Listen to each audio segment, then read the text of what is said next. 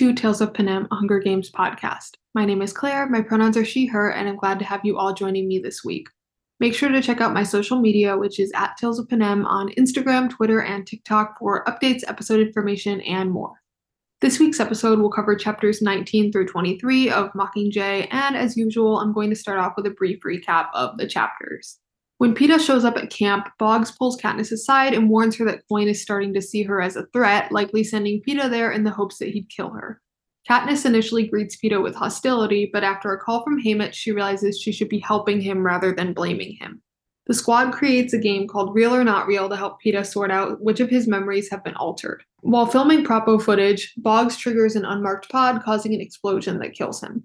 Before he dies, he transfers control of the Holo to Katniss. Jackson tries to claim the Holo, but Katniss refuses, telling the squad that she is on a special assignment from Coin to assassinate President Snow. This isn't true, but Jackson agrees to go along with it. The Capitol believes that Katniss and her squad have been killed, allowing them time to sneak underground. However, while they were traveling down there, a swarm of Mutts is released. The Mutts kill the majority of the rest of their squad, including Finnick, leaving only Pollux, Cressida, Gale, Peeta, and Katniss. They take shelter in a shop belonging to a former stylist named Tigress, who is part of Plutarch's network.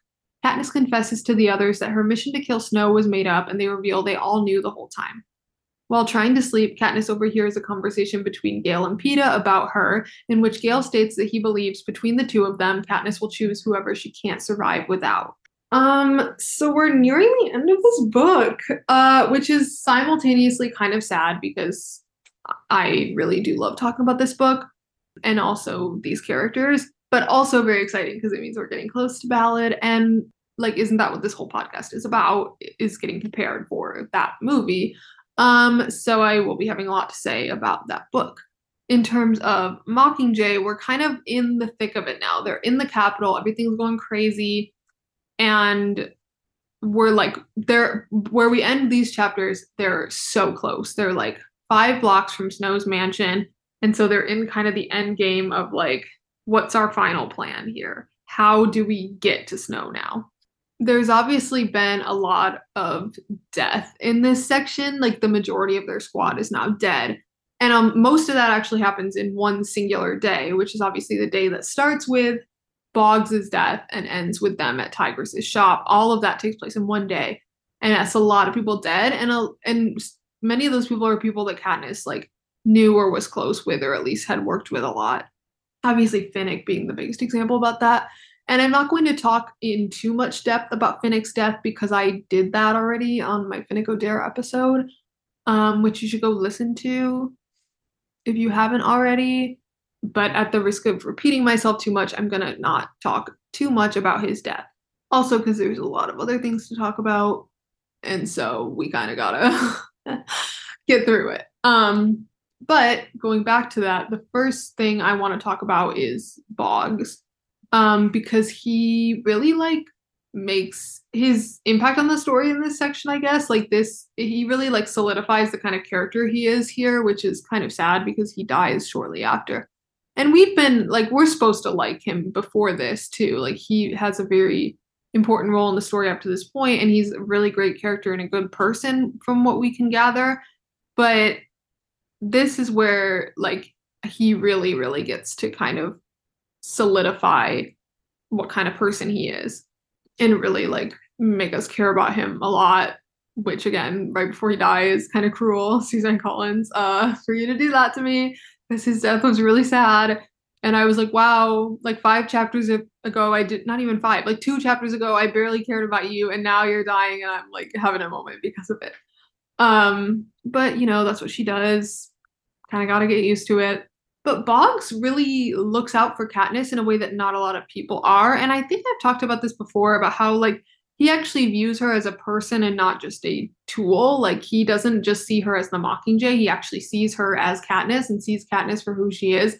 And he really admires and respects her and, like, is willing to to follow her despite her only being a 17 year old or i guess maybe around 18 at this point whatever point being she's very young but he knows that like he knows he can't just treat her like a kid because even though she is a young adult slash teenager she's still been through a lot and she has a level of maturity that some people kind of never reach at such a young age And so he doesn't try to treat her like a child. He treats her like an adult, but not in the way that some other people are treating her like an adult because he still remembers that she's a kid and he still knows that like it, how difficult it is to be going through all of this at such a young age. And he is mindful of that while also not being like okay now like i'm going to explain this to you. And like you don't understand what's really at stake here. Like he knows she gets it.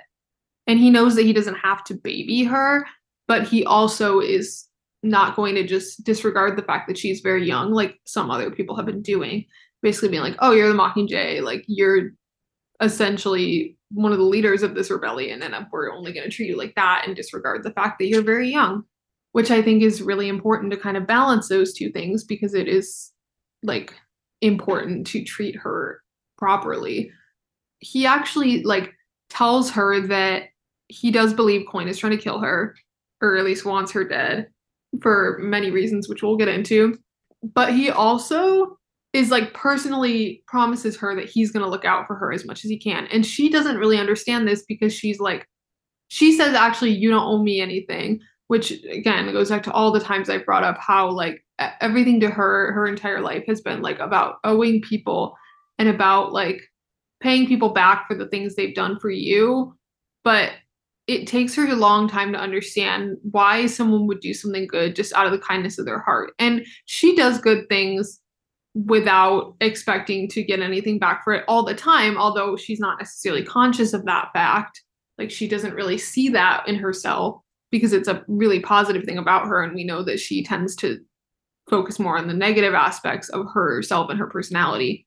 But she does, she doesn't understand why Boggs would be so intent on looking out for her when like they don't actually know each other that well and he doesn't really have any reason to do that but the reason is because he again sees her as a person, values her as a person beyond just being the Mockingjay. Like from a strategic standpoint, again, if, if the Mockingjay dies at this point, it could she could be used as like a martyr, you know, like just someone to like prop up and be like, oh, she died for this fight, let's avenge her, like that kind of thing, which is obviously a part of what Coin wants, aside from like her personal feelings for Katniss. From a military and strategic standpoint, for like war propaganda, that would be good. But Boggs doesn't see her just as a tool in this war. He sees her as a person, and so he wants to protect her in that way. In that she is a young person who has done a lot of good for people and so deserves to live. And he literally says the reason why is because she's earned it with what she's done. And he knows that she can't see that, but like obviously we as a reader can see that. We're like obviously we want her to live just because like we care about her as a character and and just like she's like I said, she's very young. Like, why would you not want her to live? But there is also the aspect of like, look how much she's done for people. She deserves to be able to find something good for herself after this and not have this just end in her death. But he also warns her about Coin, and we we've had some bad feelings about Coin like this whole time. You're always supposed to be wary of her, and we don't. Her sort of like end game doesn't really pan out until pretty close to the end of the book. So that's going to be a big topic next week. But still, it's been just like bad vibes and like she'll do stuff and you're like, that's not great. And she definitely sees Katniss more as like just the Mockingjay than like an actual person who she cares about.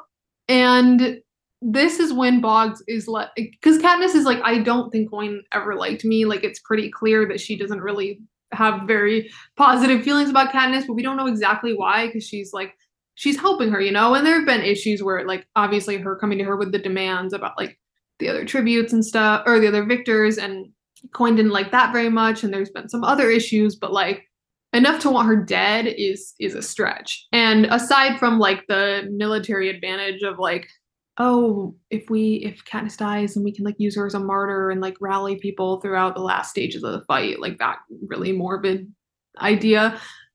But also, and this is what Boggs points out, is that the war is going to end one way or another.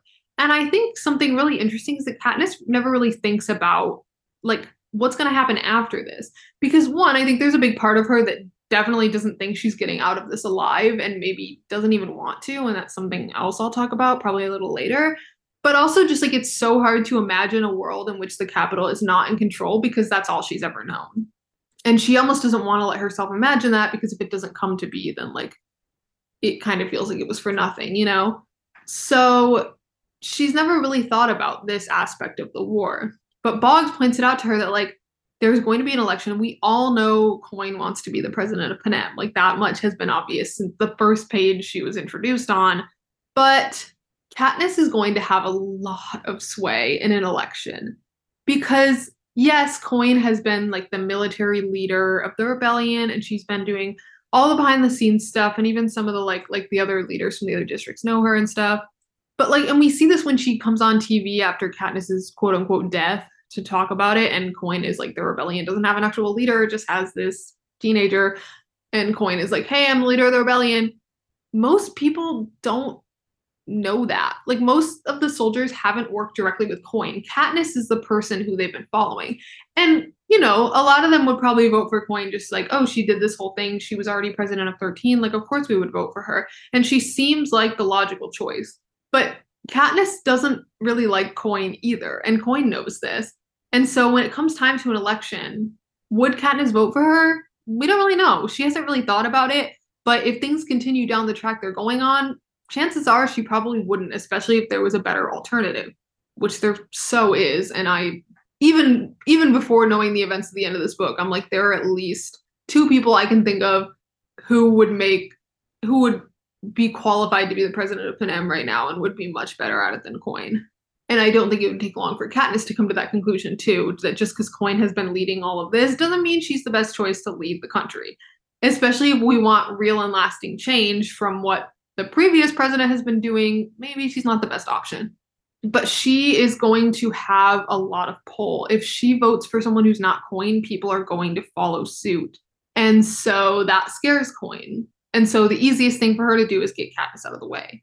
But the problem is what she she to her this plan is foolproof. Like Katniss is in the capital, you know, it's there are so many opportunities for her to die. Now Peeta is there, but she doesn't fully understand how much people are willing to follow Katniss and literally die for her. And that's kind of one of her faults because people have been doing it the entire series.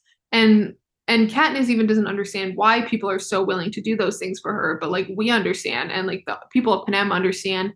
We understand what kind of like pull she has. And so Coin underestimates that and that like even some of these soldiers from 13 who fully know she's lying about this miss- mission to assassinate Snow barely know her, but are still willing to sacrifice themselves for her and for her mission and for the future of Panem. And Coin really, really underestimates their willingness to do that for Katniss in particular. Same with like the way Boggs is looking out for her. That's not something she would have anticipated. And so it ends up being what fails for her. Another thing about Boggs though is that when he dies, he's like, don't trust them kill Peeta, do what you came here to do.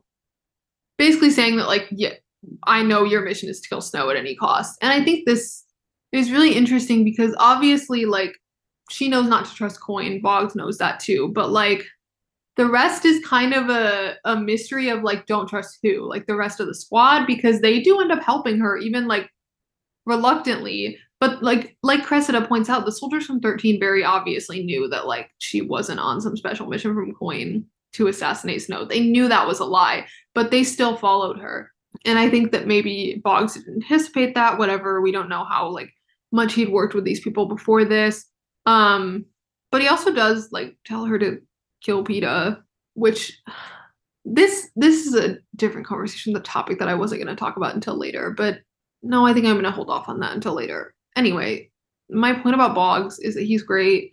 Um, and he really like he really understood Katniss very well, which is remarkable because they didn't know each other that long or for that or like that well. But I think that he just had this ability to like see beyond the war and see people for who they were outside of being soldiers, which is was a really important quality for him to have as their commander. We have to talk about the literal one scene in this section that Haymitch was in, obviously. Um, but also this this is my favorite Haymitch and Katniss moment in this book. It's one of my favorite scenes in this book. Oh, wait, I might be lying, guys. The Haymitch and Katniss scene towards the end, the iconic scene that if you listen to my Haymitch Abernathy episode, you know I literally talked about a single line of dialogue for like 15 minutes. I feel that it just transcends like being in a ranking of my favorite scenes of theirs because it's just like on a different level. So I guess technically that's my favorite, but this is is really up there and it's really important. Anyway, that doesn't matter. What matters is what actually happens in this scene, which is where Katniss gets a call from Haymitch being like, "Girl, what are you doing? Like, you are you're treating Peeta like this is his fault. You're blaming him. You're punishing him." And he doesn't understand that. He doesn't know. He doesn't know any better. Like he can't physically or mentally control what he's doing right now. He can't even control his own thoughts and you are probably the only person who can really help him. We have this whole team of doctors back in 13. We have people who knew Peeta before, people who have been working their whole lives in this sort of like field of science, medical, whatever. But the greatest point of confusion for him is his experiences with Katniss. And she's the only one who could speak to most of that because so much of that was just the two of them. Even though a lot of it was for the cameras, a lot of the like actual emotional stuff between them was one on one, no one else was there, and no one else can explain it to him better than she can. And she's been not treating him the greatest. And I don't think I'm not going to sit here and be like, oh, how could she do that to him? Because I, I understand that like this, there's no, there's no right way to handle this situation. Like no one has ever experienced something like this before, and there's no one to kind of guide her and be like, this is how you should be behaving right now. But Haymitch is doing his best because he understands what kind of person Katniss is, and he also acknowledges like how difficult the situation this is for her to be in and how it could definitely feel easier for her to just kind of like let Peeta go, except that he's never coming back, which might be better for her in the long run. The problem is that she also has to consider his feelings, and that's she hasn't really been doing that up to this point. And I love this this scene because it's it's a real wake up call for her of like I've I've been thinking only about how to handle this for myself and not even thinking about what kind of horrible state Peeta has been living in. And so she realizes that she really does need to help him. And that's why I love this scene because it's so pivotal and it changes all of her interactions with him going forward in a very, very deliberate and obvious way as a reader. And also because, see, you knew this had to be one of my favorite scenes because it calls back to my actual favorite scene between them in Catching Fire, where they make their deal to kind of save Peeta no matter what the cost. And Haymitch in this scene is like, we made a deal to try and save him, remember? oh my god. See, Mockingjay is just on its own level in terms of like the connections to the other books, like quotes and stuff that come back up, which is always one of my favorite things because I love a good like tie-in to two books ago one random line that seemed kind of throwaway and then all of a sudden it's like super important. I i eat that up every time. So it makes sense why these are some of my favorite scenes also uh, no actually my i will save my deleted scenes rant for when i have an entire deleted scenes segment in the episodes that i'm going to do for the movies because oh my god every day i wake up in like a fit of anger when I think about this one. Um, but we will get there. Believe me, I will be I'll be yelling. If I'm not yelling when I talk about the Mockingjay Part 2 deleted scenes, I will be shocked. But as I said, this is a real turning point in Katniss's treatment of Peeta, which is how we get the, the scene where she's like, oh my god, where he's like, your favorite color is green. And and then she starts like listing off things about him that seem so small and insignificant but she's helping him rebuild his identity and every little fact is important but also the fact that she even retained all of these little things girl you don't even realize that you're literally in love with him and it drives me insane like you don't notice stuff like that about someone that you don't love like it, it, these little details of his personality and like random things that he does, like double knotting his shoelaces or like sleeping with the windows open, are so small, such small details that would seem insignificant.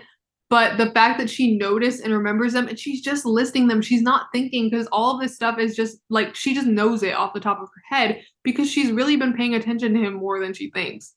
Which is so funny because in the first book, she says, and I haven't been as oblivious to him as I might have thought, or something like that acknowledging that she's paid a lot closer attention to him than she thought. And now it's happening again. This is why I'm like, they're literally the greatest romance ever written because, like, you can't, like, no other ship could ever compare. No other ship could have a moment like that. And it's partially just because of like the tragic circumstance. Like, how could you possibly recreate that in another circumstance? But just, it makes me insane and it's the way she doesn't even realize how she really feels about him for so long but as a reader reader you're like oh my god it's the most obvious thing ever that she's in love with him and she doesn't even know and it makes me crazy also another oh my god oh, oh my god another a great scene between them possibly the everlark moment of this book is after like the mutts attack and he's kind of losing it and he's like i can't keep doing this and she at first is like, I'm gonna have to kill him now. Like I don't have a choice. And Snow's gonna win. And then she's like, No, we're not letting Snow win again. Not today. And so she literally kisses him and then uh, says, Stay with me. But then, but then, he says always, which, first of all, I talked, I think literally last week about the like when when he put her to bed that one time and she said stay with me and he said always but she didn't catch it. And then in this book she realized like that's what he said. And i talked about how like he was making a commitment to her beyond like their commitment to the Capitol or to panem like that was just a very personal thing but also it means that that moment lived in his memory. And like he's he has kept a hold of that moment as being real and and being significant because the second she says stay with me he says always again the exact same thing that he said to her in that moment. And he's so he's making that commitment to her all over again. And he's okay sorry. Sorry i'm literally yelling. I'm literally going crazy. But mm, see here's one of the things that that can that comes with the situation that he's found himself in is that he falls in love with her for a second time. He forgets, and I and this is where the like I must have loved you a lot thing comes in, where like he used to love her and then he kind of lost that through the hijacking, and now he's like gaining it back, but he's falling in love with her all over again.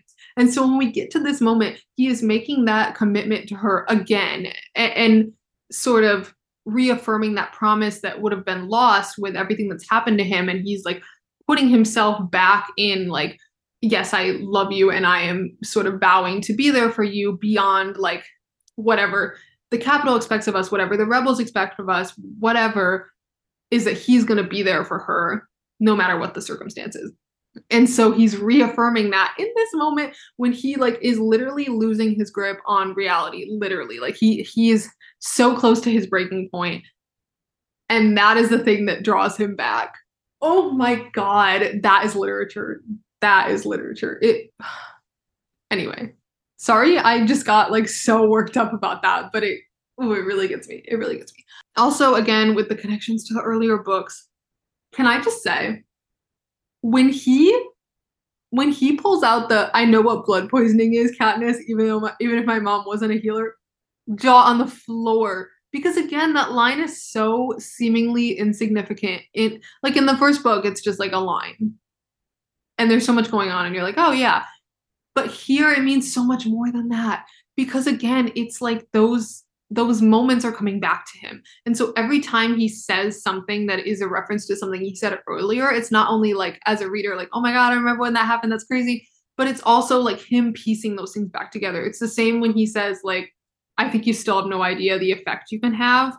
I just personally love that one because I love when he first says that line. It's one of my favorite things ever when he says it to Haymitch in the first book. And again, it goes with the whole like he's falling in love with her all over again. Crazy.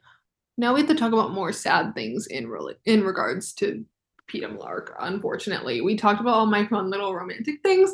Um, but he repeatedly within this section asks to die basically. He asks them to kill him. He has gale specifically to kill him which like i'm not even going to read into that. Um i have but we we simply don't have time. But he he like asks them to kill him many times. He asks for a nightlock pill because he it's one because he doesn't want to hurt anyone else because he still has has enough of his old self to know that he doesn't want to be hurting people but he can't help it.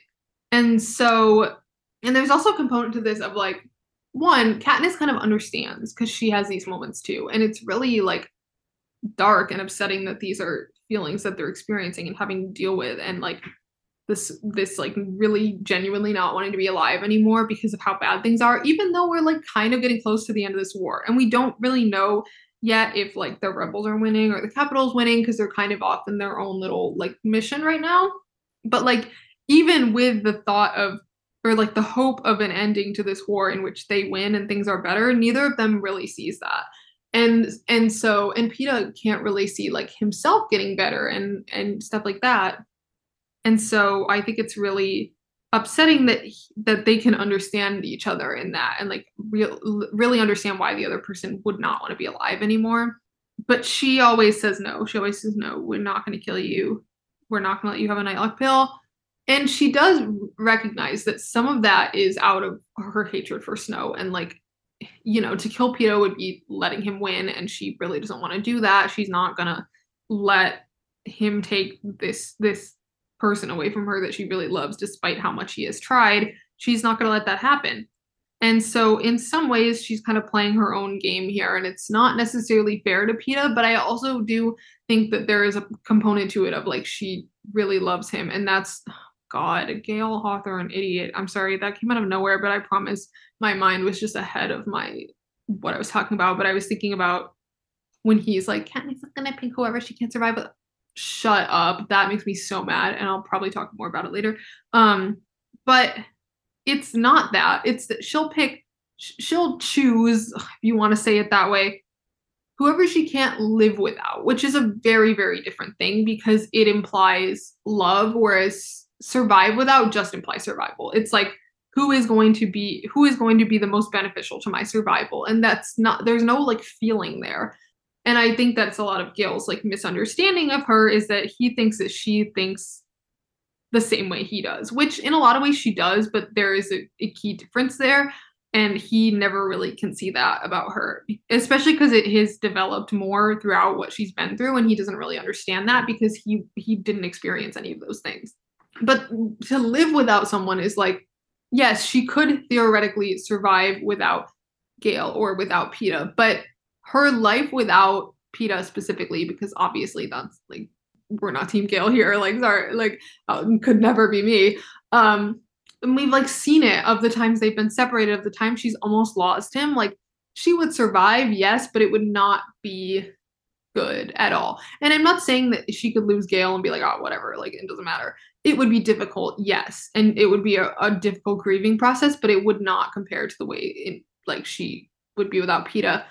But on top of that, I think that I guess I'll just get into this whole conversation between them. The idea, the like the idea of viewing love as like I I only know love when I'm confronted with loss is a real is like the wrong way to go look at it, especially in a romantic context of like realizing that you love someone when you are faced with the threat of losing them is it's a real thing. And I think a lot it actually is kind of what happens to Katniss with Peeta is that like she kind of loses who he used to be and it makes her realizes realize how much she actually loved him and and does love him.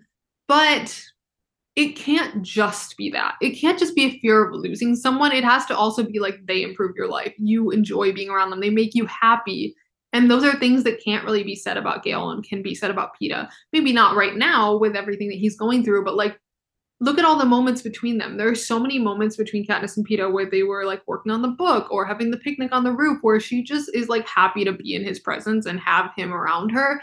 There's not really that with Gale. They do and they did enjoy their time in the woods, yes, but a lot of that is like emotional baggage and just like out of a need for survival and like they've been hunting partners their whole lives. And so eh, long story short, I don't even remember what I was talking about when I started talking about this. Oh, I was talking about like Katniss's understanding of why Peeta wants to die and, and why she wants to keep him alive. But my original point was that like she sort of is like, am I just doing this because I want to get back at Snow, or or am I doing it for Peeta, or am I just doing it for me? And I think that it can be a combination of all three. Um, which some of those are selfish reasons, yes, but it's also because like she really cares about him and wants him to stay alive. Um, and so she kind of has is trying to balance like what he wants with what she wants especially now when she's now like really aware of the way she's been treating him and like being selfish about it she wants to kind of even that out but she's not just going to let him die i do also complete change of subject uh want to talk about like this there's this like psychological component to war that I love that Suzanne Collins really gets into. Um, because the whole series and even Ballad are they're all about war on some level. Even when there's not an active war going on, it's always in in a lot of ways about that. And I've talked about like the actual like repercussions of war, the consequences, stuff like that, different viewpoints on it. But there's also this really deeply psychological component to it, especially in this series when everything to the Capitol is kind of like a game. And even to like some of the people in 13, it's the same way. Like, how can we win at this game? But the actual like reality, and I think that that's what's so like genius about this series is that it's always like the Hunger Games. It's all just a game. It's just for fun. But like people are literally dying. And so then when you transition from like, oh, the Capitol puts on this Hunger Games every year where 24 tributes go in and only one comes out to like, this is a war. People are dying. There's no limit on that. And and like it's extremely real and it's like right in your face.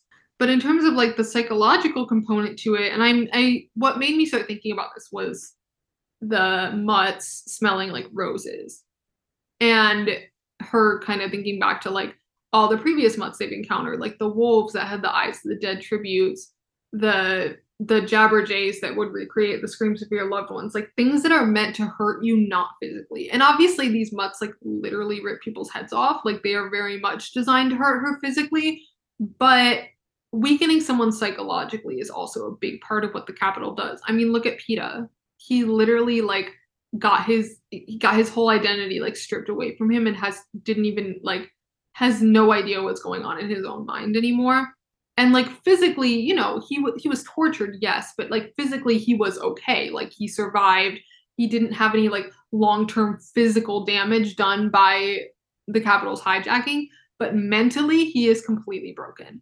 And and like in in a lot of ways that is even more that is even harder to come back from because you can't just like go in and fix it. And it's like with the jabberjays like afterwards when Peeta's trying to help Katniss she's like appreciative of his help, yes, but this isn't something that she can just like put medicine on or like stitch up or put a bandage on or like the Capitol can use some fancy medicine. The mental stuff is so much harder to get past.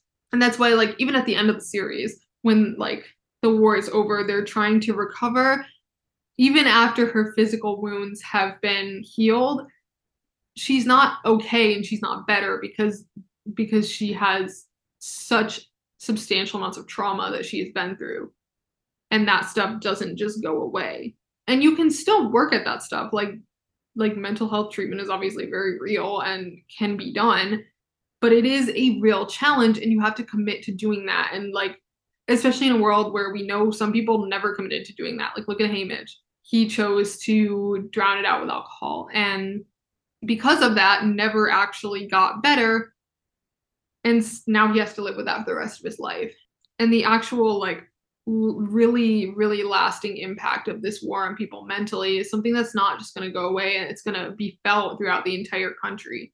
And so i think that like the Capitol's ability to like target your weaknesses and your fears and like instill fear in people in the deepest ways in the ways that is going to last even even if they lose even if the rebels win that mark will still be there and I think that that's like a real thing in war in the real world too. So I think it's really crucial that it is explored. And I like this way that it's like, yeah, okay, rose scented lizard mutts that rip people's heads off aren't really a thing that we've seen in war in the real world. But like we know what's we get the point. We get what Suzanne Collins is trying to tell us here. And we understand the real world implications. And it's like the same thing with like I talked about uh, Peeta's hijacking, but just like the other ways in which they tortured him. Like I in this we find out what happened to Darius and Lavinia, the two Avoxes. Darius obviously being their friend from 12 and Lavinia being the girl from from out in the woods. Like the ways that they were tortured and killed in front of Peeta just to break him down. Stuff like that. Where it's like there are ways to hurt people without physically hurting them in ways that can do much more damage than anything physical could a lot of the time. And again, going back to this kind of ties back to like what I um was talking with with Peeta, like repeatedly being like, I I want to die, please just let me die. Or like give me a nightlock pill, whatever. Katniss also has this really like strong desire to sacrifice herself. And I don't think it's in sometimes we get characters who are like, I want to make some grand sacrifice, I want to be hero. It's not that. It's she she her reason for killing Snow, obviously we know, like we know why she wants to kill him, especially personally. Um and that like desire for revenge is something that can be really strong and she talks about that a lot too. But in terms of like the actual like she she really doesn't plan on getting out of this war alive. Like with the mutts, she was like, "I'll I'll go off in one direction, you guys go the other, and like they'll, they'll go after me." Or like her plan, her idea for a plan of like, "I'll get captured by the Capitol, and then hopefully Snow will come out for the execution, and then like Gale can shoot him." And every time people are like, "No, we're not doing that," but a lot of it comes from what I talked about earlier. One about how like seeing a world after the war is extremely difficult for her. And so it's kind of easier to just not think about and to be like, well, I'm going to be dead by then anyway. But also, she doesn't want anyone else to die for her. And she is so she ha- she feels that she has this long line of destruction in her wake of people that have died for her, strangers, friends, you name it. And that's why like she confesses to everyone that this mission was made up and she's like everyone who died died because of me because they were following me and I was lying and like and and of course everyone is like we all knew that we followed you because we believe in you and because we all want to see snow dead too and we and like we believe in this cause but to her it is always like no they died because of me especially when it's for something that she's kind of leading or she's uh, like in charge of or or was her idea and so she has been carrying this guilt that's just been piling up and piling up and she it's almost like her way of like I don't want to say atonement because I kind of hate that. But this idea that like so many people have died because of me, the the least I can do is die for them. Not in like a need to be a hero way, but just for like I can like that's the way that I can almost make it up to them, even though it won't really. But like if she were to die killing Snow or if she were to die saving other people, it's like at least she saved someone, which is obviously not like the way you want to be thinking about things and like as a reader we can acknowledge that that is not healthy or actually going to help anyone to have her die but like for her i think that line of thinking tracks and like is is in character for her to be feeling that way even though it is really like hard to read and really upsetting and it's something that like continually gets worse too okay we actually you know who we have to talk about tigress and i okay this is this is not a spoiler for Ballad because you literally find it out on the first page of the novel. Like I'm not even exaggerating, literally page one. Tigress is Snow's cousin. When I first read that, I was screaming. It was literally the day that book came out because you know I was at the bookstore like bright and early, ready to read this book. And I opened it up and I was like, blah blah, Tigress, because Snow's and I was like, oh, Tigress, the stylist is Snow's cousin it's crazy and it makes reading this scene make me feel insane. Also, Tigress is one of my favorite characters in Ballad of Songbirds and Snakes. And so now reading this and seeing her makes me so emotional, especially because of like their relationship in that book, etc. We'll talk about it. But I just did have to bring up that connection because it makes me actually feel crazy and it just adds so much more context to the scene and makes me be like, mm, so true. But I do love her a lot. And I, I love that like you know, when you first read this, you're like, oh, it's great that she's helping them. She's a little weird, honestly. She's kind of interesting. I wonder why she hates snow so much. And then you kind of move on and you're like, whatever. But then you read Ballad and you're like, oh my gosh, this is crazy. But yeah, I really do love her. And I, I love that she gets to be a part of this rebellion, especially again, given the context of Ballad. Like, good for her. and she also really does want Snow dead more than anything, which again, if you haven't read it yet and you're like, she's his cousin and she wants him dead so bad. And I'm like, yeah, says a lot. but she also, I think, is another person who like really believes in Katniss herself and what she's been doing. It kind of kind of brings up that like when Tigress was a, a stylist, she was like the pinnacle of like Capitol citizen. Like she everyone in the Capitol loved her. She was so like into the games, into her job as a stylist, not in the way that like Cinna like is a really good stylist, yes, but very much is using it to like make an anti-Capitol statement. That was not Tigress at all, which I do think is very interesting, especially given what we know about her stance and her personality now having Ballad of Songbirds and Snakes, and she's 21 in that book. And so obviously a lot of time has passed 65 years, which does mean that she's like 86 in this, but that's neither here nor there. Again, she's had so much plastic surgery done anyway that it's like, what would you even be able to tell how old she is? But yeah, it's so, so fascinating to me. Anyway, I'm getting ahead of myself. I will have much to say about her. Okay, last thing I have to talk about that I already kind of talked about a bit, but is this conversation between Gale and Peeta at the end of this section. Girl, Gale, when I get my hands on you. Because this whole conversation is Peeta being like, no, no, Katniss really loves you. Like, trust me. I I know she loves you. I can see it. And like all a lot of the stuff between us was just for show, whatever. And Gale said in this conversation is like is like, oh, but she, he, oh my god, when he's like, first of all, he's like, I should have volunteered to take your place in the first games, and Peeta's like, no, you shouldn't because you needed to be there to protect your family, which like so true, and like he's literally right, and Gale didn't even think about that part of it, and I also don't, th- and I'm not gonna like sit here and be like and act like Peeta handled this conversation as best as he could because I don't necessarily think he did, but we have to take into account that Peeta has literally been hijacked and Gale is just Gale. Okay? And so, yeah, it's a little like when Gale's like, she's gonna choose whoever she can survive without, you would think Peeta would be like, ah, oh, no, like kind of defend her a bit. And he doesn't, which I'm like, maybe you should have. But again, he's just trying to figure it out right now. So, like, I'll cut him a bit of slack. Gale, I will cut you no slack. Absolutely none. Because also Gale's like 20 now, okay? I'm I'm 19, okay? And I would not I know better than to do the stuff that he's been doing this whole series, really, but like even right now. So what's his excuse? I would love to know. It's just such a messed up statement to be like, she's she's gonna choose whoever she can't survive without not everything is about survival. I know that you think it is, but it's not. And I think that that is an important lesson that Katniss has actually had to learn because I think the Katniss at the beginning of the series might very well have ended up with Gale. Like if she had stayed exactly the same, which I actually think is really important and it makes it more interesting to see how she has grown and changed. And you also see how like their relationship changes, especially in this book and even a bit in Catching Fire but like not everything's about survival and she has to learn that like there's got to be you know like like i said last week experiencing joy is important and like love is important. Things that like often you get kind of swept to the side in in a situation like this but like in the idea that there is a world after this war where like we don't have to be thinking about war all the time it's it has to be about more than survival. It has to be about happiness it has to be about love and it has to be about who is going to like support you. And those are things that like Gale will never be able to provide for her in a way that Peeta can, and she will never be able to feel for Gale in the way that she does for Peeta.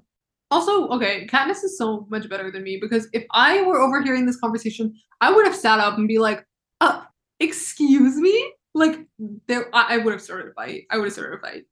To be fair, I would have started like five million fights with Gale by this point. Um, but yeah, if this one conversation like I don't understand how people, how real people on this earth can be like, I was Team Gale. Aren't you embarrassed?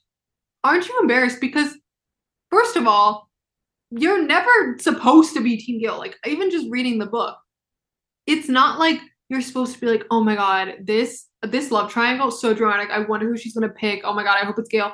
It's so obvious that she could never have ended up with him and like been happy. It's so obvious. It's literally right there on the page. It's right there on the page. And I I just I don't get it. I don't get it. And I see people be like, oh, I get how people who like only watch the movies would be like Team Gale, whatever. And I'm like, I guess. I still don't really get it, but like, okay. But like in the book, it's so painfully obvious to me that you're never supposed to be rooting for her to end up with Gale. Absolutely never. And I don't understand why some people did. I really don't because it's not just com- this conversation there's like a billion moments. Some something like this happens where you're like gale is that's not it. Like you shouldn't be saying that. You shouldn't be doing that in terms of their like personal relationship. We're not even gonna get into things he says and does outside of that but like within their quote unquote romantic not romantic relationship to each other and even their friendship like you shouldn't be doing these things And like, why would you want her to end up with someone who said or did those things? I don't get it. Thanks for joining me this week on Tales of Panem. Next week is the first week of the month, so I'll be doing my monthly character study episode, and this one will be on Johanna Mason. If you have any specific questions or topics you'd like me to cover, you can DM them to me on any social media or send them to my email, which is talesofpanem at gmail.com. If you'd like to leave a review or rating of the podcast on Apple Podcasts or Spotify, it would be very appreciated. Thanks again for listening, and I'll be back next week.